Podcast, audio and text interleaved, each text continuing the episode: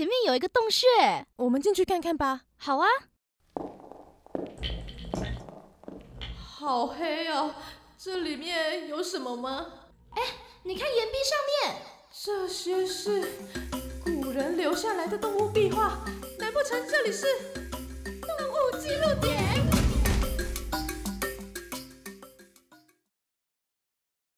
今天的动物记录点要来跟大家分享关于蜥蜴的神话传说。其实，在很多的国家都有蜥蜴相关的当地的信仰跟文化。像我们前面就有说到，科摩多龙就是印尼呢当地的独特的信仰。蜥蜴啊，在美洲的各个文化当中呢，也扮演着很重要的角色哦。在墨西哥人的眼中呢，角蜥呢被视为是力量的象征，还可以帮忙治病。而对于印第安文化来说啊，大毒蜥的出现呢，则意味着天气的变化。大毒蜥啊，是可以改变天气的哦。其他还有很多不同的文化传说，在澳洲啊，也有很多关于蜥蜴的传说跟文化。像是在澳洲的两分钱硬币上面呢，曾经啊就有出现过伞蜥蜴的图案，一面呢是伞蜥蜴，一面呢是伊丽莎白二世。而生活在澳洲的原住民啊，就跟我们台湾原住民一样哦，跟大自然呢会有很多的互动，也就延伸出了很多不同的动物故事。有提到蜥蜴的神话故事呢，是来自于梦世纪的故事。在澳洲啊，所谓的梦世纪 （The Dream Time） 呢，其实啊，就像很多其他的文化所拥有的创世纪类似那样的概念哦。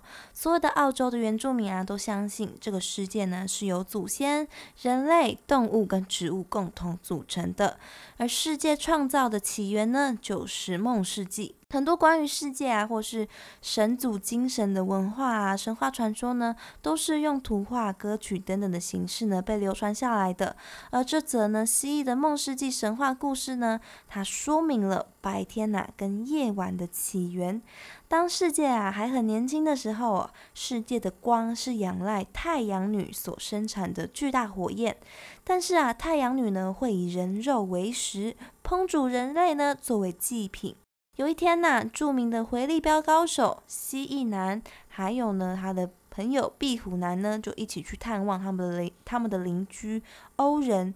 但是啊，他们却发现所有的欧人呐，都已经被太阳女的狗给杀害了，而且正准备啊要把他们拖回营地里吃掉。蜥蜴跟壁虎啊，于是决定要杀了他，来为他的邻居欧人来报仇。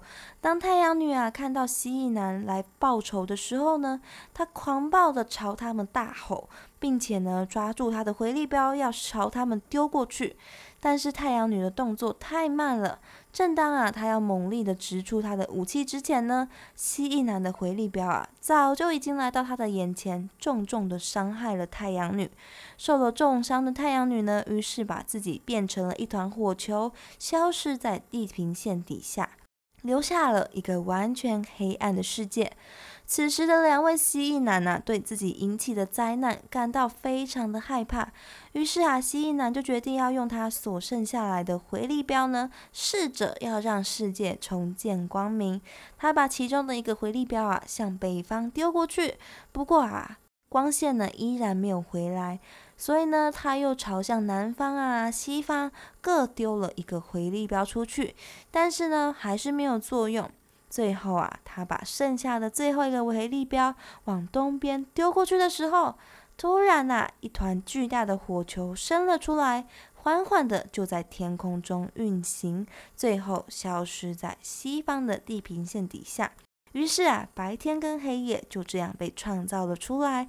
从此以后呢，就再也没有原住民啊会杀害巨蜥或是壁虎了。因为啊，他们可是借由回力镖创造了让人活动的白天跟让人休息的夜晚哦，也让人类呢免于牺牲灭绝的命运。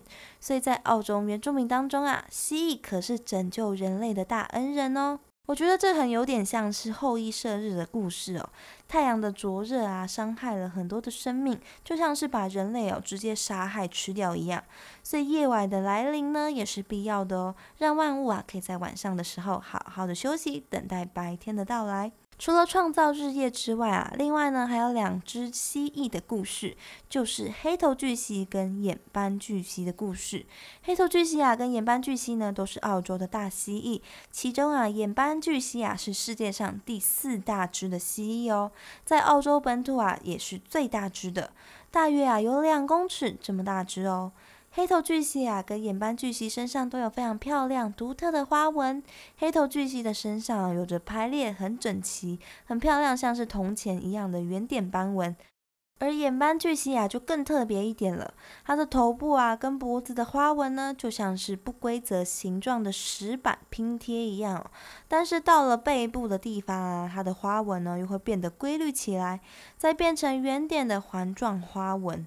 大家有兴趣的话呢，可以去查查它们长什么样子哦。因为它们两个的花纹呢都很漂亮、很独特，所以这个故事呢就是在讨论它们的花纹。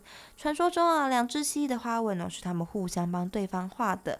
眼斑蜥蜴啊，在帮黑头蜥蜴画的时候很认真，所以黑斑黑头蜥蜴身上的花纹呢就是很紧密的排列在一起。而轮到黑头蜥蜴帮眼斑蜥蜴画的时候呢，可能是因为眼斑蜥蜴它的体型实在是太大了，黑头蜥蜴画到一半就觉得好累哦，不想画了，所以啊，他干脆就把整桶的颜料直接撒到对方的身上，所以眼斑蜥蜴身上的花纹呢，才会有一半是这么不规则的斑块。眼斑蜥蜴呀，发现自己被泼了颜料之后很生气啊，于是到了现在呢，体型比较小的黑头蜥蜴呢，还在被。体型比较大的眼斑蜥蜴哦进行追杀复仇，之前了吗？我们有说到台湾云豹的时候呢，也有说到哦，台湾黑熊跟台湾云豹互相画花纹的故事。看来呢，大自然的鬼斧神工啊，有一些呢，其实也是动物它们自己互相造成的哦。那么以上就是澳洲关于蜥蜴的神话跟传说故事啦。